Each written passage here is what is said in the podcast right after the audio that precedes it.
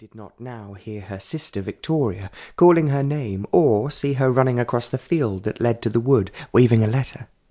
Only when Victoria arrived at her side and put a hand on her shoulder, trying to catch her breath, did Justina realize that she was there. Victoria looked at the painting.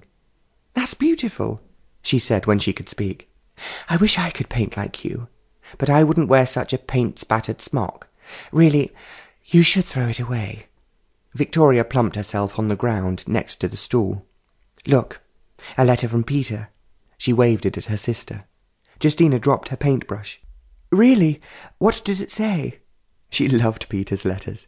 There were always descriptions of some aspect of his life that sounded so different from the mundane world of Surrey. He wants me to go and visit him. Victoria handed over the sheets of paper, and Justina scanned them eagerly. Fancy his commanding officer's wife inviting you to stay with them, Justina exclaimed. Did you note his comment that you will get on very well with Mary, their daughter? Hasn't he written about her before? Do you think he wishes to make an offer for her? Victoria shrugged. How can one tell? She arranged the folds of her muslin skirt neatly around her legs. When are you going? Oh, Justina, I don't want to go. Not want to visit India? Justina could hardly believe her ears. But think of everything we have heard about from Peter the elephants, the strange flowers, and the trees, the mountains and the rivers, the incredible palaces, the glorious landscapes, and the spices. Think of the insects, the snakes, the heat. Justina looked down at the letter she held. Peter says it will be very exciting. Lots of parties and junketings. She smiled at her sister. I cannot possibly leave England now, Victoria said with a catch in her breath.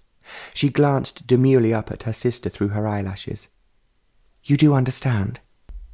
No, Justina replied bluntly. She had a very deep voice. Her father loved it and said it was very soothing to listen to.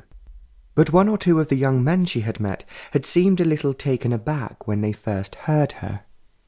Teddy, exclaimed Victoria. You mean he's going to propose?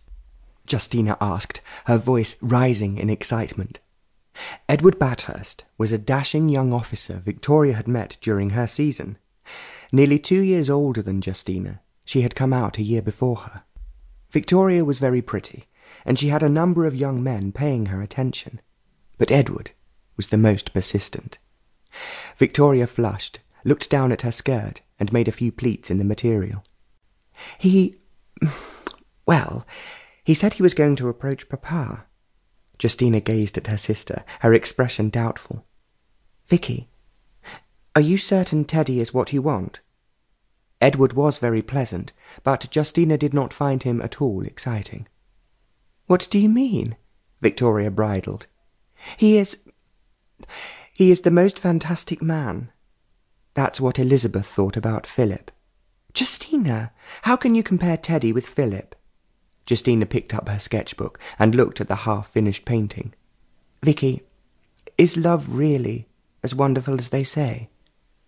Oh, Victoria sighed and lay back amongst the bluebells. I cannot tell you how thrilling it is. Justina looked at the blonde curls that tangled with the blue of the flowers. People said to her that she must envy her sister's hair.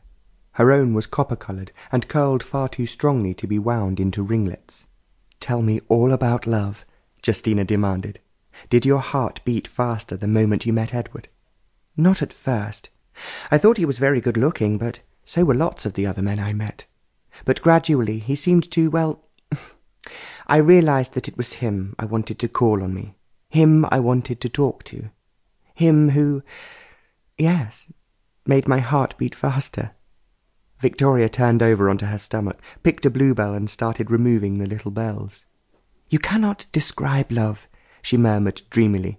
You just know when it comes along. How do you know? You can only think of the one person, and when your eyes meet, you get this funny, wonderful feeling in the bottom of your stomach. She blushed. It is so exciting, and also a little frightening. Frightening? It is almost as if something in you is going to erupt, like a volcano. Justina was astonished. It all sounded